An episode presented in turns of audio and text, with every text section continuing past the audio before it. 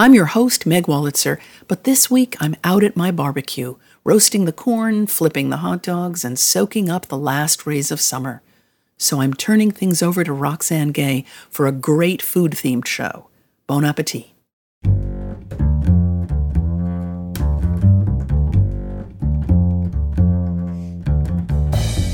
This week on Selected Shorts, recipes for rice, chicken with gravy, and a roast so good it might keep you out of jail. That's right. This week's fiction offers something for every occasion with me, your guest host and hash slinger, Roxane Gay. Stay with us. I am Roxane Gay, and you're listening to Selected Shorts, where our greatest actors transport us through the magic of fiction, one short story at a time. I am a writer myself, and you may know me from books including Bad Feminist and the short story collections Haiti and Difficult Women. I've also written a memoir, Hunger, and I am a podcaster. I co host Here to Slay with Tressie McMillan Cottom. I've hosted selected shorts in the past. This time, I'm pleased to be bringing you a program about something that connects us just as much as writing does food. We'll get some monstrous menus, a family story told through meals, and Roald Dahl's classic tale about a desperate housewife. First, the late New Yorker humor writer Donald Barthelme was a master of taking things to extremes, and he's pulled out all the stops in three great meals, penned, for reasons that will become obvious, under the pseudonym William White. Imagine James Beard as a paramilitarist, and you might grasp the persona Barthelme has created for this story. In it, he tells you how to prepare breakfast, lunch, and dinner from a terrifying medley of fast food and low end canned goods. The very clever Nate Corddry is great at sounding clueless. He's known for his work on the television series Harry's Law and Mom, and appearances on Law and Order Criminal Intent, Studio 60 on the Sunset Strip, and The Daily Show, among others. Here he is with three great meals.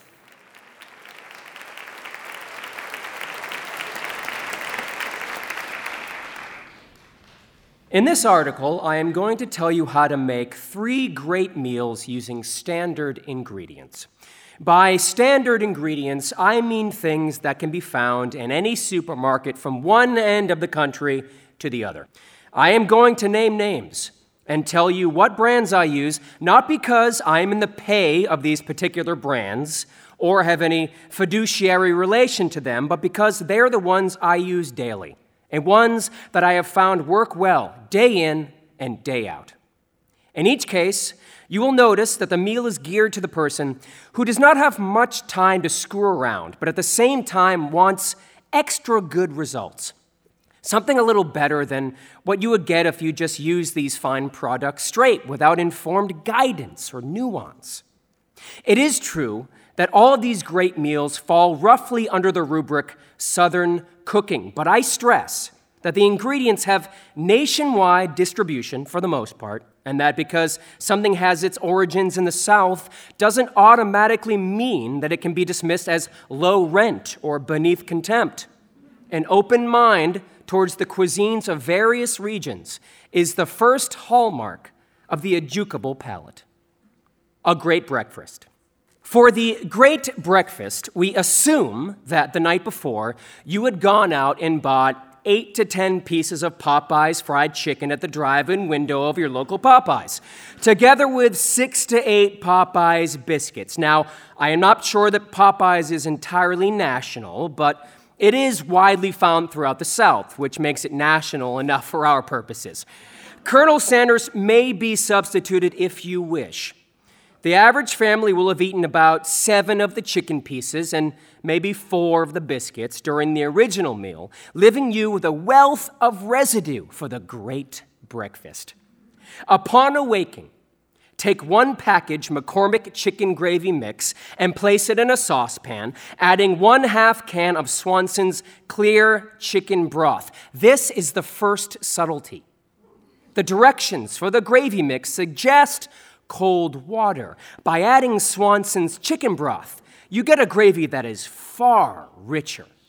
You also double your expense But as the gravy mix is typically about 63 cents a package and the broth about 49 cents a can, it's not that much.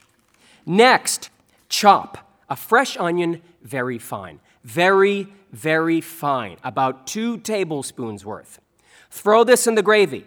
You may then add a splosh of soyave, bowl of white wine, and raise heat to boil off the alcohol. If your religious convictions do not permit the use of alcohol in your breakfast, it may be omitted. But what do you do when you get to turtle soup? Leave out the sherry? While the gravy is simmering, take the leftover Popeyes biscuits and split them, placing them in a small container and a 425 degree oven for approximately eight minutes. Now, strip chicken from leftover Popeyes pieces and add to gravy, being careful to not include the heavy crispy skin that was your motivation for getting the Popeyes chicken in the first place. Then remove biscuits from oven, ladle gravy over them, and sprinkle with Spice Island's thyme, taking care to crush thyme between thumb and forefinger to release flavor. The result is a chicken with dumplings that cannot be equaled this side of that tin roof place on a dirt road outside of Talladega, Alabama, that we've all heard of, but no one has ever found. The masterstroke here is, of course, the onion. An unusual lunch. This kind of lunch is possible when the green skinned tomatillo is in season. Luckily, the green skinned tomatillo is always in season in the canned version, put out by Herdez, which also includes chilies. Take a can of Gebhardt tamales and place in a small oven going vessel. Layer with chopped onion. Add one can Herdez salsa verde tomatillos. Cover with Kraft shredded sharp cheddar which is available in a resealable plastic bag for about $2.09 for 10 ounces. Use about one third of the bag to top the dish, spraying the cheese smoothly around with your hand. Bake in 425 degree oven for 15 minutes. In the more developed parts of the country, there will be locally produced tamales, usually differentiated as to hot or mild, made by gifted indigenous personnel.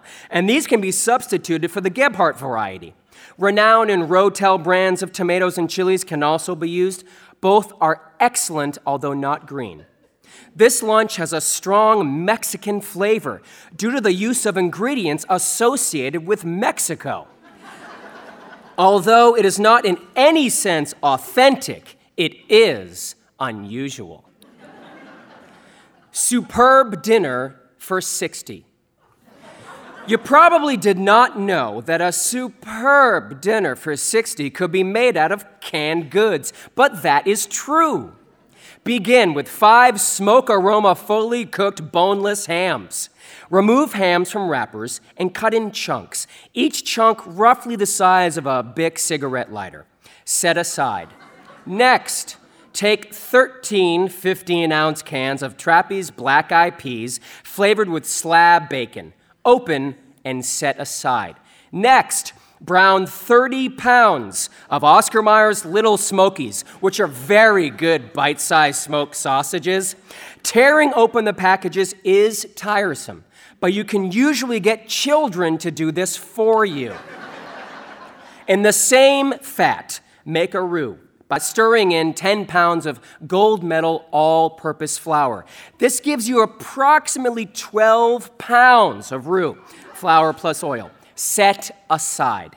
Next, into some gallons of water in huge, immense pots on four six burner stoves, pour any number of cans of Progresso peeled tomatoes, Italian style with basil, Pomodoro Palati Tipo Italiano con Basilico.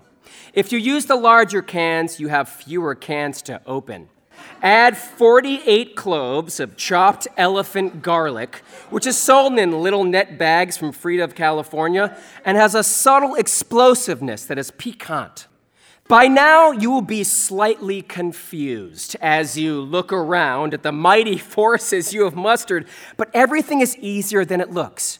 You must understand that we don't like to get this involved either, but maybe it's your daughter's wedding or something, and you have the choice of giving the whole problem over to some unreliable caterer who'll just supply some pink frou frou on lettuce leaves at a horrible price per head, or doing it yourself with your accustomed elan and goodwill. Place a half pound of the roux into each pot, paddle it around in there until the liquid has achieved a rich, dark brown color. Then add the ham, sausages, and black eyed peas. Simmer for some time. You are doing just fine. Pork is the motif which has up to now dominated the mix, and the pork has to have a contrasting flavor. The only thing to do is to slug in five Maple Leaf Farms frozen ducklings. Defrost and cut up ducks, brown quickly in Luana 100% pure and natural peanut oil, home office Opelousas, Louisiana. Place in pots and let simmer for one hour. Salt, Morton, pepper, Lawry's, and parsley, your 24 pots, all to hell, and you are ready to serve. About 20 pounds of sliced onions would be a good addition, although they probably should have gone in earlier. If you want to know something to call this superb meal, you could probably call it a burgoo. I would like to acknowledge input for this recipe from the Arkansas Department of Corrections Food Services Division. For other excellent recipes involving American canned goods, my 64 page leaflet is available upon request. But I am not trying to sell the leaflet, only to stress an appropriate respect and love for the American canned good, which is not and never will be Japanese. Thank you.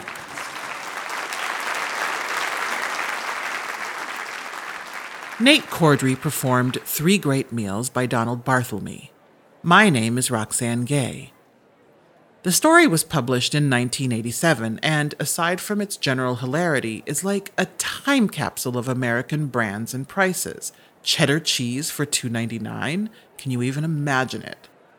If you follow me on Instagram, you may know I am an avid home cook. During the pandemic, with so much time at home, I have had an opportunity for the first time in years to spread my culinary wings, making things like beef bourguignon or orange chicken or a fresh herb panzanella. Then, of course, there is the baking challah, bagels, layer cakes, croissants, which I have yet to master. It's a total nightmare. My go to dish when entertaining is chicken milanese, a lightly breaded, pan fried chicken breast, which is my wife Debbie's favorite dish. It comes out beautifully most of the time and makes me feel like I am a far better cook than I actually am. Our next story could not be more different. In Simple Recipes, author Madeleine Thien weaves together evocative memories of traditional meals prepared by her father with more complex images of a family in conflict. Thien is a Canadian short story writer and novelist whose work reflects the role of Asian communities in a changing society. Simple Recipes is the title story of her debut collection. Her novel, Do Not Say We Have Nothing, was shortlisted for the Man Booker Prize. Simple Recipes is performed by Cindy Cheung. Cheung is a founding member of Mr. Miyagi's theater company. Her work includes roles in Lady in the Water and Children of Invention. And because we love a family connection, it's nice to note that her solo show, Speak Up Connie, was directed by our friend and frequent reader, B.D. Wong. Here she is with simple recipes. There is a simple recipe for making rice. My father taught it to me when I was a child. Back then, I used to sit up on the kitchen counter watching him, how he sifted the grains in his hands, sure and quick removing pieces of dirt or sand, tiny imperfections. He swirled his hands through the water and it turned cloudy. When he scrubbed the grains clean, the sound was as big as a field of insects. Over and over, my father rinsed the rice, drained the water, then filled the pot again. The instructions are simple. Once the washing is done, you measure the water this way by resting the tip of your index finger on the surface of the rice. The water should reach the bend of your first knuckle. My father did not need instructions or measuring cups. He closed his eyes and felt for the water line. Sometimes I still dream my father, his bare feet flat against the floor, standing in the middle of the kitchen. He wears old buttoned shirts and faded sweatpants drawn at the waist. Surrounded by the gloss of the kitchen counters, the sharp angles of the stove, the fridge, the shiny sink, he looks out of place. This memory of him is so strong, sometimes it stuns me, the detail with which I can see it. Every night before dinner, my father would perform this ritual rinsing and draining, then setting the pot in the cooker. When I was older, he passed this task on to me, but I never did it with the same care. I went through the motions, splashing the water around, jabbing my finger down to measure the water level. Some nights, the rice was a mushy gruel. I worried that I could not do so simple a task right. Sorry, I would say to the table, my voice soft and embarrassed. In answer, my father would keep eating, pushing the rice into his mouth as if he never expected anything different, as if he noticed no difference between what he did so well and I so poorly. He would eat every last mouthful, his chopsticks walking quickly across the plate. Then he would rise, whistling, and clear the table, every motion so clean and sure I would be convinced by him that all was well in the world. My father is standing in the middle of the kitchen. In his right hand, he holds a plastic bag filled with water. Caught inside the bag is a live fish. The fish is barely breathing, though its mouth opens and closes. I reach up and touch it through the plastic bag, trailing my fingers along the gills, the soft, muscled body pushing my finger over top the eyeball. The fish looks straight at me, flopping sluggishly from side to side. My father fills the kitchen sink. In one swift motion, he overturns the bag, and the fish comes sailing out with the water. It curls and jumps. We watch it closely, me on my tiptoes, chin propped up on the counter. The fish is the length of my arm from wrist to elbow. It floats in place, brushing up against the sides of the sink. I keep watch over the fish while my father begins the preparations for dinner. The fish folds its body, trying to turn or swim, the water nudging over top. Though I ripple tiny circles around it with my fingers, the fish stays still, bobbing side to side in the cold water. For many hours at a time, it was just the two of us. While my mother worked and my older brother played outside, my father and I sat on the couch flipping channels. He loved cooking shows. We watched Wok with Yan, my father passing judgment on Yan's methods, I was enthralled when Yan transformed orange peels into swans. My father sniffed. I can do that, he said. You don't have to be a genius to do that. He placed a sprig of green onion in water and showed me how it bloomed like a flower. I know many tricks like this, he said, much more than Yan.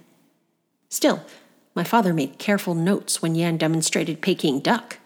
He chuckled heartily at Yan's punning. Take a walk on the wild side. Ha ha! My father laughed, his shoulders shaking. Walk on the wild side. In the mornings, my father took me to school.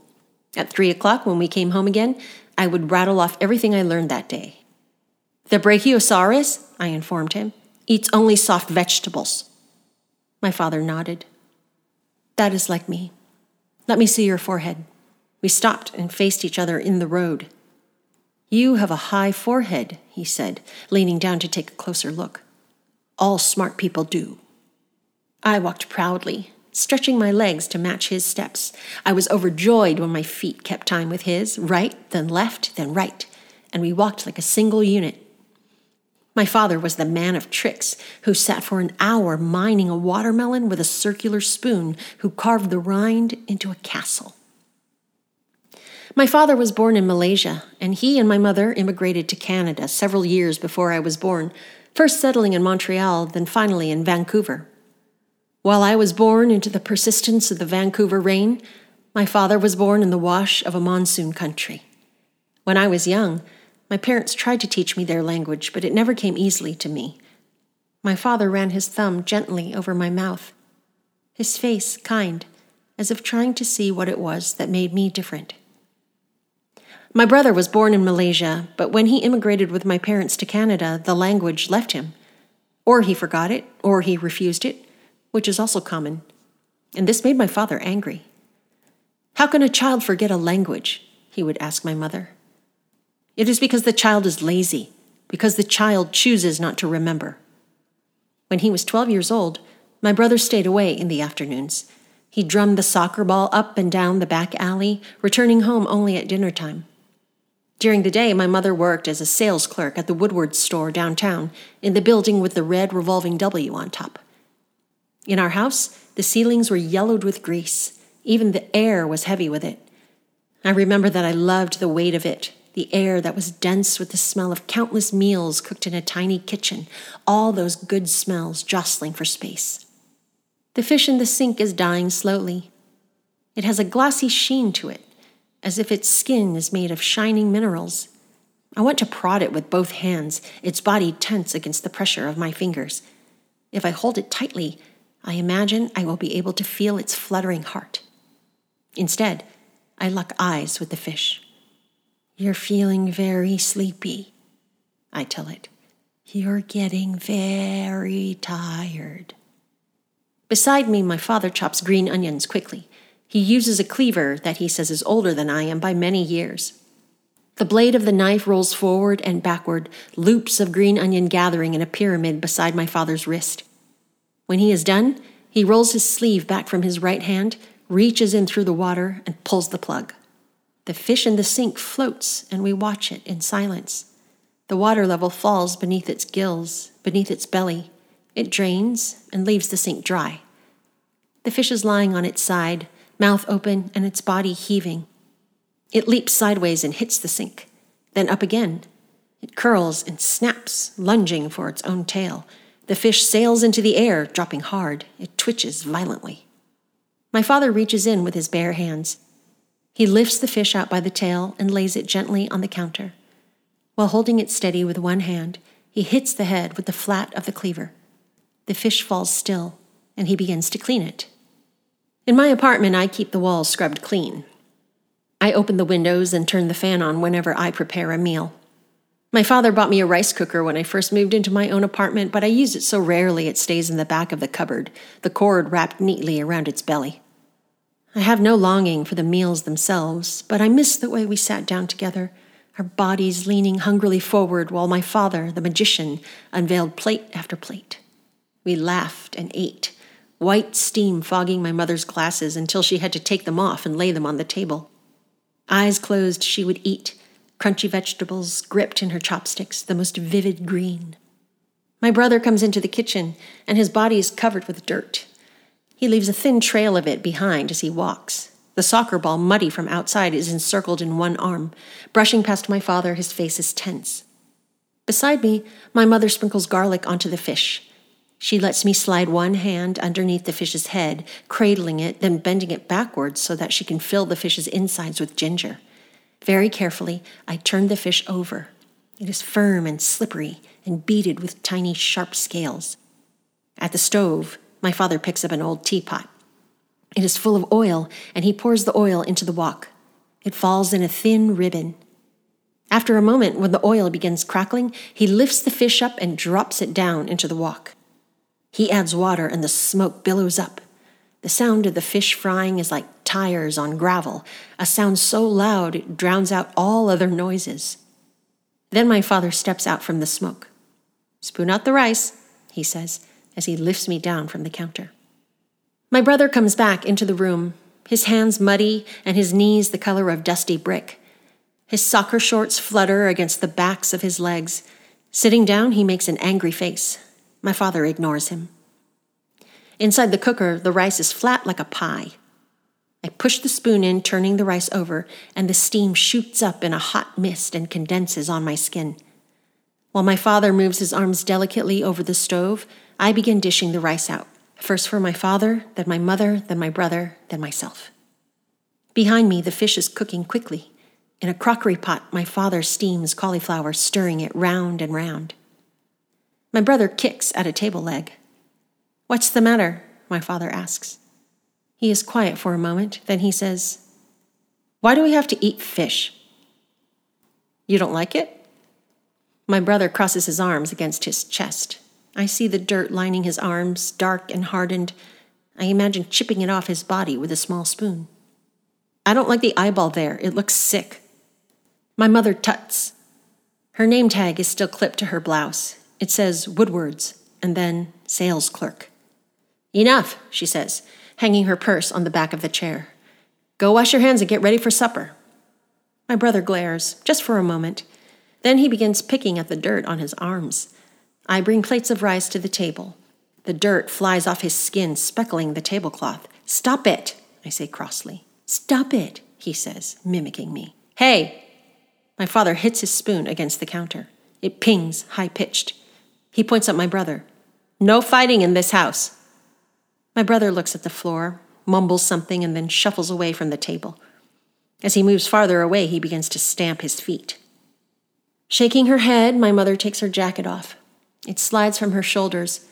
She says something to my father in the language I can't understand. He merely shrugs his shoulders, and then he replies, and I think his words are so familiar, as if they are words I should know, as if maybe I did know them once, but then I forgot them.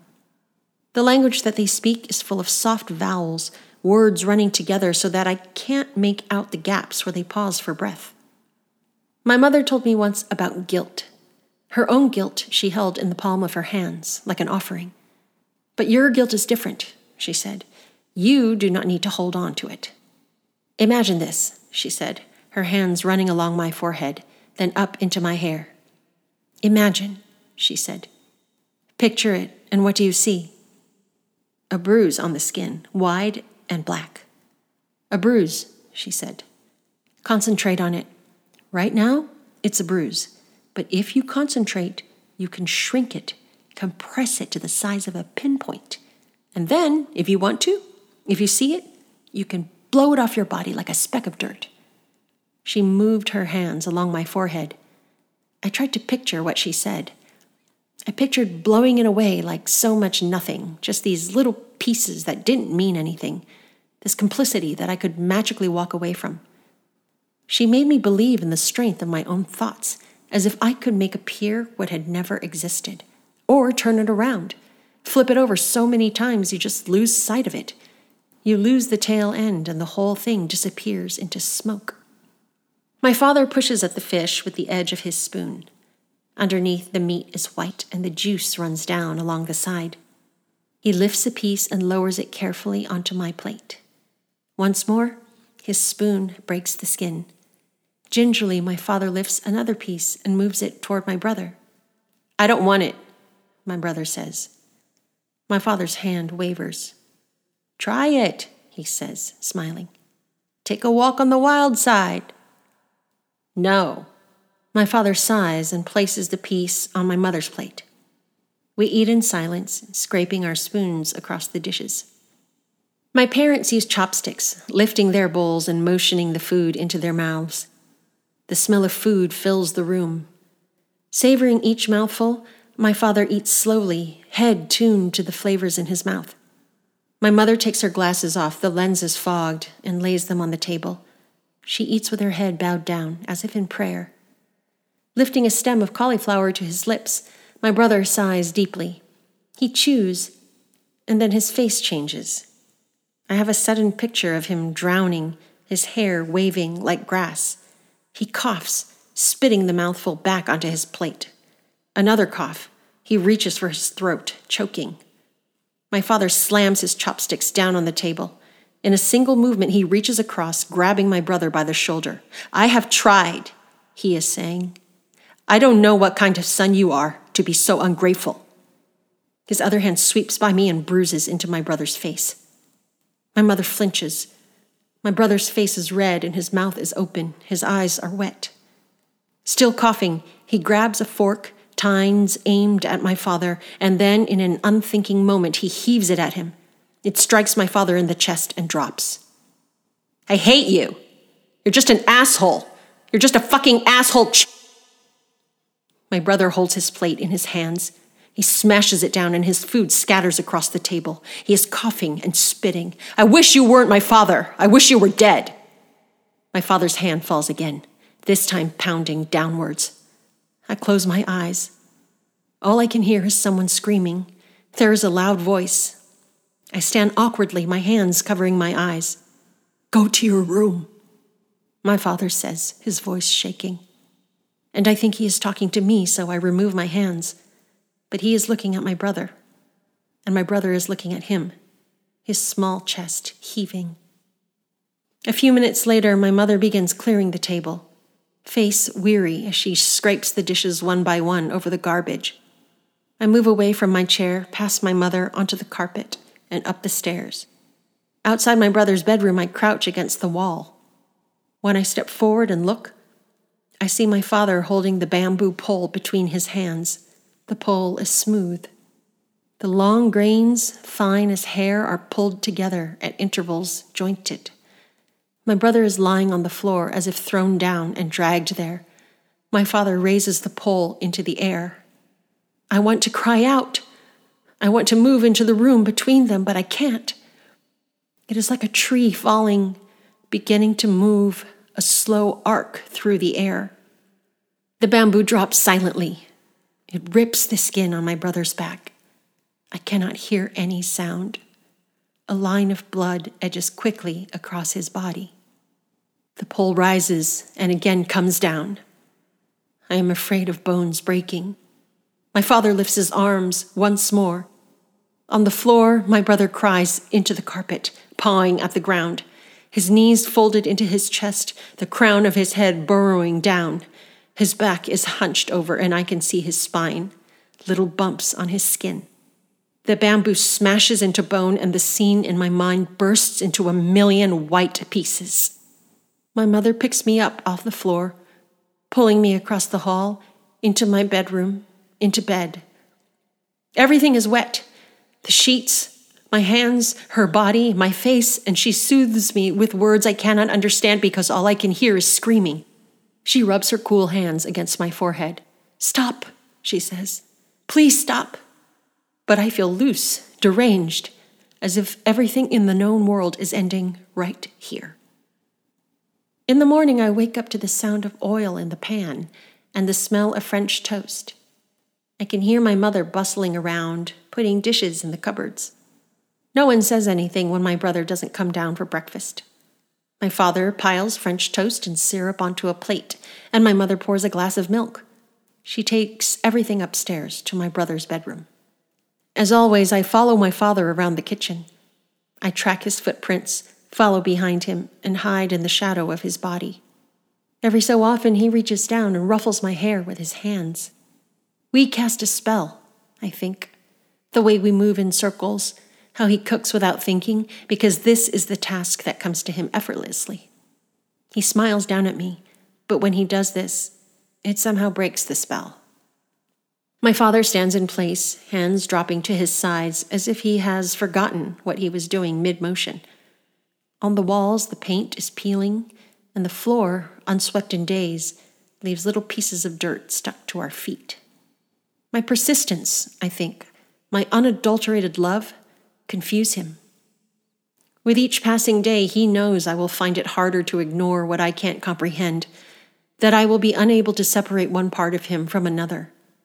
The unconditional quality of my love for him will not last forever, just as my brother's did not. My father stands in the middle of the kitchen, unsure.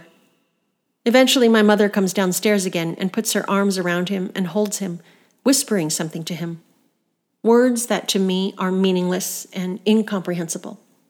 But she offers them to him, sound after sound, in a language that was stolen from some other place, until he drops his head and remembers where he is. Later on, I lean against the door frame upstairs and listen to the sound of a metal fork scraping against a dish. My mother is already there, her voice rising and falling. She is moving the fork across the plate, offering my brother pieces of French toast. I move towards the bed, the carpet scratchy, until I can touch the wooden bed frame with my hands. My mother is seated there, and I go to her, reaching my fingers out to the buttons on her cuff and twisting them over to catch the light. Are you eating? I ask my brother. He starts to cry. I look at him, his face half hidden in the blankets. Try and eat my mother says softly. He only cries harder, but there isn't any sound. The pattern of sunlight on his blanket moves with his body. His hair is pasted down with sweat, and his head moves forward and backward like an old man's. At some point, I know my father is standing at the entrance of the room, but I cannot turn to look at him. I want to stay where I am, facing the wall. I'm afraid that if I turn around and go to him, I will be complicit, accepting a portion of guilt, no matter how small that piece. I do not know how to prevent this from happening again, though now I know, in the end, it will break us apart. This violence will turn all my love to shame and grief. So I stand there, not looking at him or my brother. Even my father, the magician, who can make something beautiful out of nothing, he just stands and watches. A face changes over time, it becomes clearer. In my father's face, I have seen everything pass anger that has stripped it of anything recognizable, so that it is only a face of bones and skin and then at other times so much pain that it is unbearable, his face so full of grief it might dissolve. How to reconcile all that I know of him and still love him? For a long time I thought it was not possible. When I was a child, I did not love my father because he was complicated, because he was human, because he needed me to.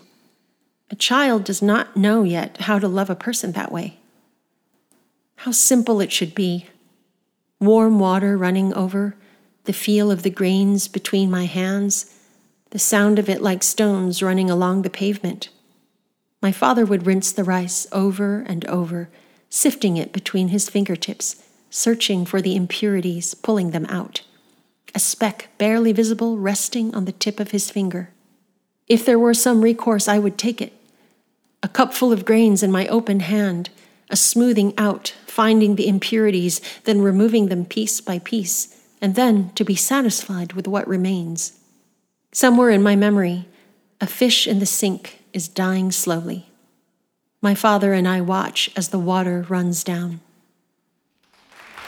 That was Simple Recipes by Madeleine Thien, read by Cindy Cheung. I am Roxane Gay.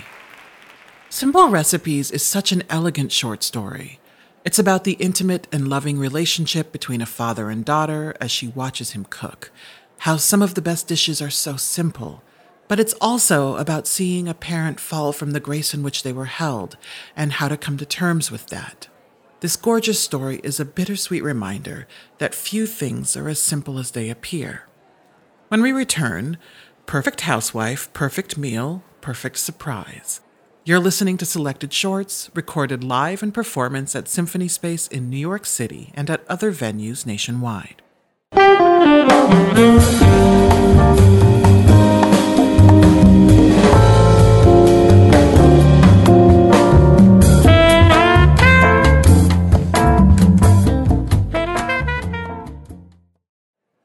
Welcome back to Selected Shorts.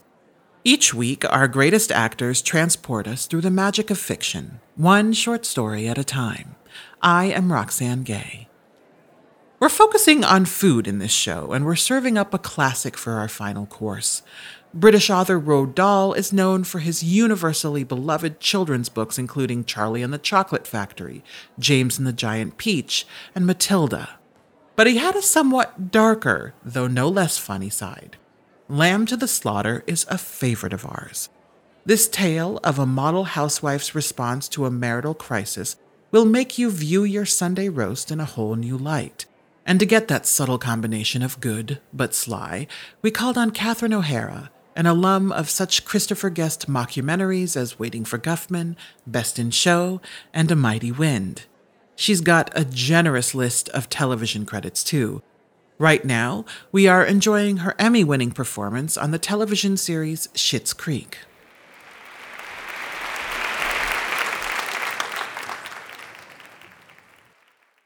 The room was warm and clean, the curtains drawn, the two table lamps alight, hers and the one by the empty chair opposite. On the sideboard behind her, two tall glasses, soda water, whiskey, fresh ice cubes in the thermos bucket. Mary Maloney was waiting for her husband to come home from work. Now and again she would glance up at the clock, but without anxiety, merely to please herself with the thought that each minute gone by made it nearer the time when he would come. There was a slow, smiling air about her, and about everything she did. The drop of the head as she bent over her sewing was curiously tranquil. Her skin, for this was a six month with child, had acquired a wonderful translucent quality. The mouth was soft, and the eyes, with their new placid look, seemed larger, darker than before. When the clock said ten minutes to five, She began to listen, and a few moments later, punctually as always, she heard the tires on the gravel outside and the car door slamming, the footsteps passing the window, the key turning in the lock. She laid aside her sewing, stood up, and went forward to kiss him as he came in. Hello, darling, she said. Hello, he answered. She took his coat and hung it in the closet. Then she walked over and made the drinks, a strongish one for him, a weak one for herself, and soon she was back again in her chair with the sewing, and he in the other, opposite, holding the tall glass with both his hands, rocking it so the ice cubes tinkled against the side. For her, this was always a blissful time of day. She knew he didn't want to speak much until the first drink was finished, and she, on her side, was content to sit quietly, enjoying his company after the long hours alone in the house. She loved to luxuriate in the presence of this man and to feel, almost as a sunbather feels the sun, that warm male glow that came out of him to her when they were alone together. She loved him for the way he sat loosely in a chair, for the way he came in a door or moved slowly across the room with long strides. She loved the intent, far look in his eyes when they rested on her, the funny shape of the mouth, and especially the way he remained silent about his tiredness, sitting still with himself until the whiskey had taken some of it away. Tired, darling? Yes, he said. I'm tired. And as he spoke, he did an unusual thing. He lifted his glass and drained it in one swallow, although there was still half of it, at least half of it left. She wasn't really watching him, but she knew what he had done because she heard the ice cubes falling back against the bottom of the empty glass when he lowered his arm. He paused a moment, leaning forward in the chair. Then he got up and went slowly over to fetch himself another. I'll get it, she cried, jumping up. Sit down, he said. When he came back, she noticed the new drink was dark amber with a quantity of whiskey in it. Darling, shall I get your slippers? No. She watched him as he began to sip the dark yellow drink, and she could see little oily swirls in the liquid because it was so strong. I think it's a shame, she said, that when a policeman gets to be as senior as you, they keep him walking about on his feet all day long. He didn't answer, so she bent her head again and went on with her sewing. But each time he lifted the drink to his lips, she heard the ice cubes clinking against the side of the glass. Darling, she said, would you like me to get some cheese? I haven't made any supper because it's Thursday. No, he said. If you're too tired to eat out, she went on, it's still not too late. There's plenty of meat and stuff in the freezer, and you can have it right here and not even move out of the chair. Her eyes waited on him for an answer, a smile, a little nod, but he made no sign. Anyway, she went on, I'll get you some cheese and crackers first. I don't want it, he said. She moved uneasily in her chair the large eyes still watching his face. But you must have supper. I can easily do it here. I'd like to do it. We can have lamb chops or pork, anything you want. Everything's in the freezer. Forget it, he said. But darling, you must eat. I'll fix it anyway, and then you can have it or not, as you like. She stood up and placed her sewing on the table by the lamp. Sit down, he said. Just for a minute, sit down. It wasn't until then that she began to get frightened. Go on, he said. Sit down. She lowered herself back slowly into the chair, watching him all the time with those large, bewildered eyes. He had finished the second drink and was staring down into his glass, frowning. Listen, he said. I've got something to tell you. What is it, darling? What's the matter? He had now become absolutely motionless, and he kept his head down so that the light from the lamp beside him fell across the upper part of his face, leaving the chin and mouth in shadow.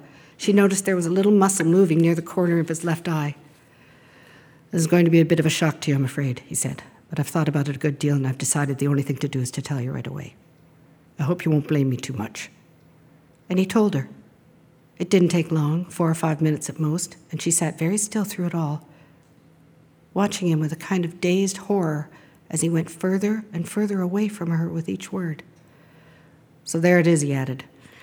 I know it's kind of a bad time to be telling you, but there simply wasn't any other way. Of course, I'll give you money and see you're looked after. There needn't really be any fuss, and I hope not anyway. It wouldn't be very good for my job. Her first instinct was not to believe any of it, to reject it all. It occurred to her that perhaps he hadn't even spoken, that she herself had imagined the whole thing. Maybe if she went about her business and acted as though she hadn't been listening, then later, when she sort of woke up again, she might find none of it had happened. I'll get the supper, she managed to whisper, and this time he didn't stop her. When she walked across the room, she couldn't feel her feet touching the floor. She couldn't feel anything at all, except a slight nausea and a desire to vomit. Everything was automatic now down the steps to the cellar, the light switch, the deep freeze, the hand inside the cabinet taking hold of the first object it met. She lifted it out and looked at it. It was wrapped in paper, so she took off the paper and looked at it again. A leg of lamb. All right, then. They would have lamb for supper. She carried it upstairs, holding the thin bone end of it with both her hands. And as she went through the living room, she saw him standing over by the window with his back to her, and she stopped. For God's sake, he said, hearing her but not turning around, don't make supper for me. I'm going out. At that moment, Mary Maloney simply walked up behind him, and without any pause, she swung the big frozen leg of lamb high in the air and brought it down as hard as she could on the back of his head. She might just as well have hit him with a steel club. She stepped back a pace, waiting. And the funny thing was that he remained standing there for at least four or five seconds, gently swaying. Then he crashed to the carpet. The violence of the crash, the noise, the small table overturning helped bring her out of the shock. She came out slowly, feeling cold and surprised, and she stood for a while, blinking at the body, still holding the ridiculous piece of meat tight with both hands. All right, she told herself. So I've killed him. It was extraordinary now how clear her mind became all of a sudden. She began thinking very fast. As the wife of a detective, she knew quite well what the penalty would be. That was fine. It made no difference to her. In fact, it would be a relief. On the other hand, what about the child? What were the laws about murderers with unborn children? Did they kill them both, mother and child, or did they wait until the 10th month? What did they do? Mary Maloney didn't know, and she certainly wasn't prepared to take a chance. She carried the meat into the kitchen, placed it in a pan, turned the oven on high, and shoved it inside. Then she washed her hands and ran upstairs to the bedroom. She sat down before the mirror, tidied her hair, touched up her lips and face. She tried to smile. It came out rather peculiar. she tried again.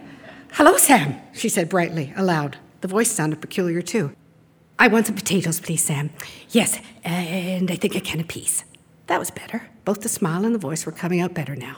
She rehearsed it several times more. Then she ran downstairs, took her coat, went out the back door, down the garden, into the street. It wasn't six o'clock yet, and the lights were still on in the grocery shop. Hello, Sam, she said brightly, smiling at the man behind the counter. Why, good evening, Miss Maloney. How are you? I want some potatoes, please, Sam. Yes, and I think a can of peas. The man turned and reached up behind him on the shelf for the peas. Patrick's decided he's tired and doesn't want to eat out tonight, she told him. We usually go out Thursdays, you know, and now he's caught me without any vegetables in the house. Well, then how about meat, Miss Maloney? No, I've got meat, thanks. I've got a nice leg of lamb from the freezer. Oh, I don't much like cooking it frozen, Sam, but I'm taking a chance on it this time. You think it'll be all right? Personally, the grocer said, I don't believe it makes any difference. You want these potatoes? Oh, fine. Yes, that'll be fine. Two of those. Anything else? The grocer cocked his head on one side, looking at her pleasantly. How about afterwards? What are you going to give him afterwards? well, what would you suggest, Sam? The man glanced around his shop. Mm, how about a nice big slice of cheesecake? I know he likes that. Perfect, she said. He loves it. And when it was all wrapped and she had paid, she put on her brightest smile and said, Thank you, Sam. Good night. Good night, Miss Maloney, and thank you. And now she told herself as she hurried back, all she was doing now, she was returning home to her husband, and he was waiting for his supper, and she must cook it good and make it as tasty as possible because the poor man was tired. And if, when she entered the house, she happened to find anything unusual, or tragic, or terrible, then naturally it would be a shock, and she'd become frantic with grief and horror. Mind you, she wasn't expecting to find anything. She was just going home with the vegetables. Mrs. Patrick Maloney going home with the vegetables on Thursday evening to cook supper for her husband. That's the way she told herself do everything right and natural. Keep things absolutely natural, and there'll be no need for any acting at all. Therefore, when she entered the kitchen by the back door, she was humming a little tune to herself and smiling. Patrick, she called. How are you, darling? She put the parcel down on the table and went through into the living room. And when she saw him lying there on the floor with his legs doubled up and one arm twisted back underneath his body, it really was rather a shock. All the old love and longing for him welled up inside her, and she ran over to him, knelt down beside him, and began to cry her heart out. It was easy. No acting was necessary.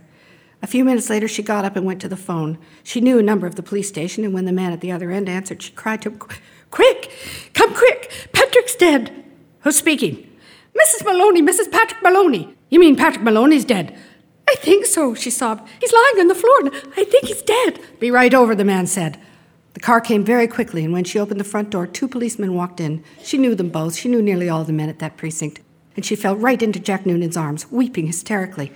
He put her gently into a chair, then went over to join the other one, who was called O'Malley, kneeling by the body.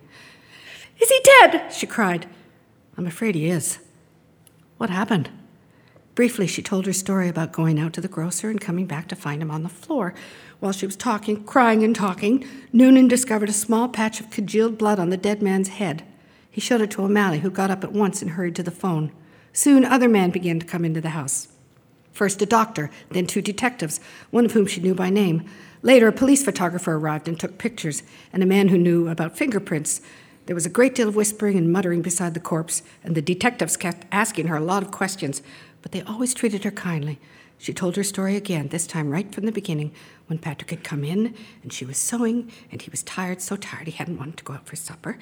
She told how she'd put the meat in the oven, it's there now, cooking, and how she'd slipped out to the grocer for vegetables and come back to find him lying on the floor. Which grocer? One of the detectives asked. She told him, and he turned and whispered something to another detective, who immediately went outside into the street. In 15 minutes, he was back with a page of notes, and there was more whispering, and through her sobbing, she heard a few of the whispered phrases. Acted quite normal, very cheerful, wanted to give him a good supper peas, cheesecake. Impossible that she. After a while, the photographer and the doctor departed, and two other men came in and took the corpse away on a stretcher. Then the fingerprint man went away. The two detectives remained, and so did the two policemen. They were exceptionally nice to her, and Jack Noonan asked if she wouldn't rather go somewhere else, to her sister's house perhaps, or to his own wife, who would take care of her and put her up for the night. No, she said. She didn't feel she could move even a yard at the moment. Would they mind awfully if she just stayed where she was until she felt better? She, she didn't feel too good at the moment. She really didn't. Then hadn't she better lie down on the bed? Jack Noonan asked. No, she said. She'd like to stay right where she was, in this chair.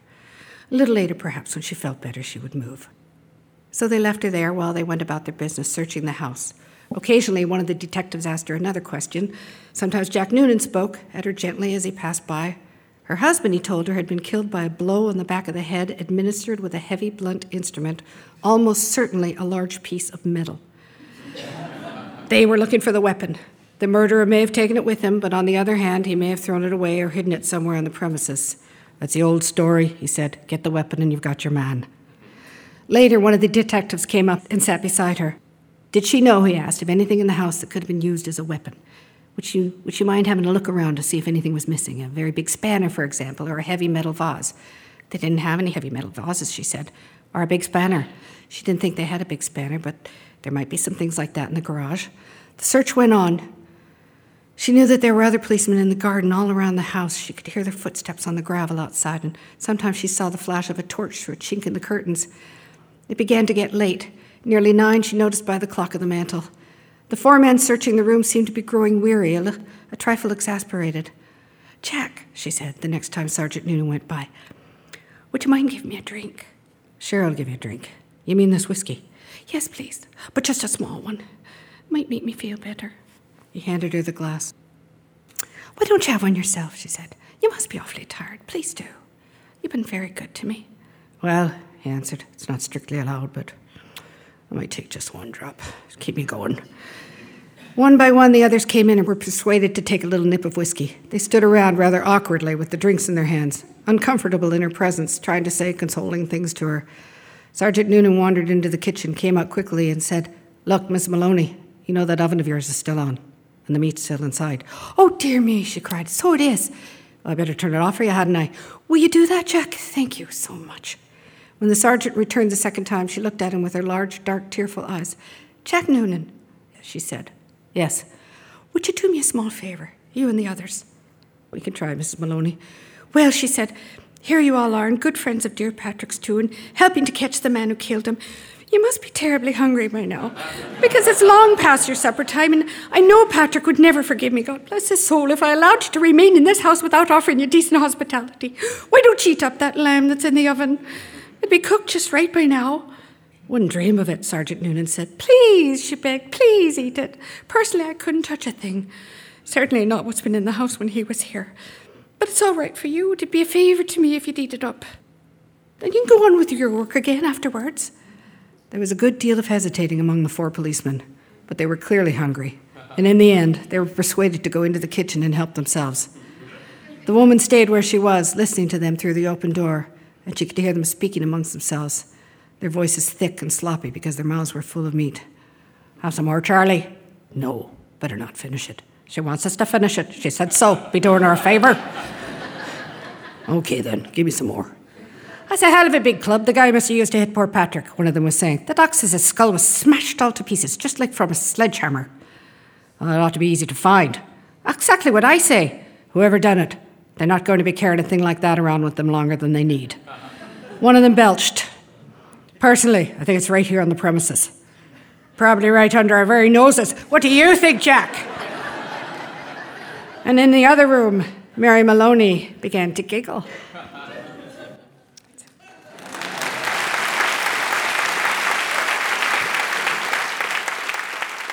That was Catherine O'Hara performing Roald Dahl's Lamb to the Slaughter. I'm Roxane Gay. What's great about this story is how it plays on stereotypes. Our heroine is able to manipulate everyone because they view her as helpless, and when food ceases to mean love, it can become a weapon. Now, if I had to choose food as a weapon, I think I would go for intense heat, a ghost pepper, that slow burn that soon becomes an uncontrollable fire. But I'm not that kind of girl most of the time. So that is our feast three very different ways in which food, fiction, and family come together. If you've got a good family feast story or a favorite recipe, let us know on Twitter, Facebook, or Instagram. I'm Roxane Gay. Thank you for joining me on Selected Shorts.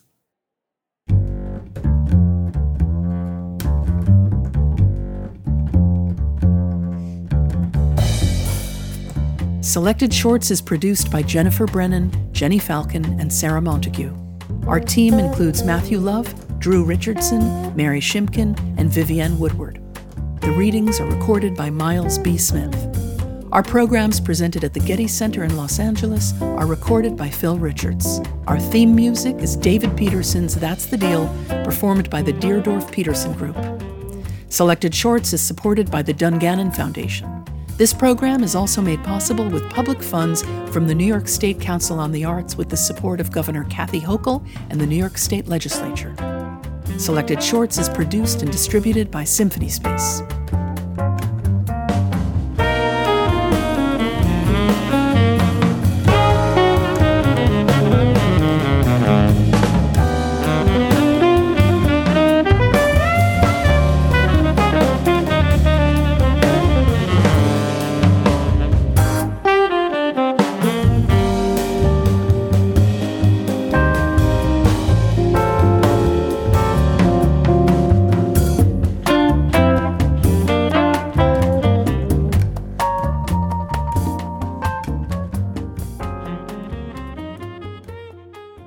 I'm your host, Meg Wolitzer, and you're listening to Selected Shorts, where our greatest actors transport us through the magic of fiction, one short story at a time.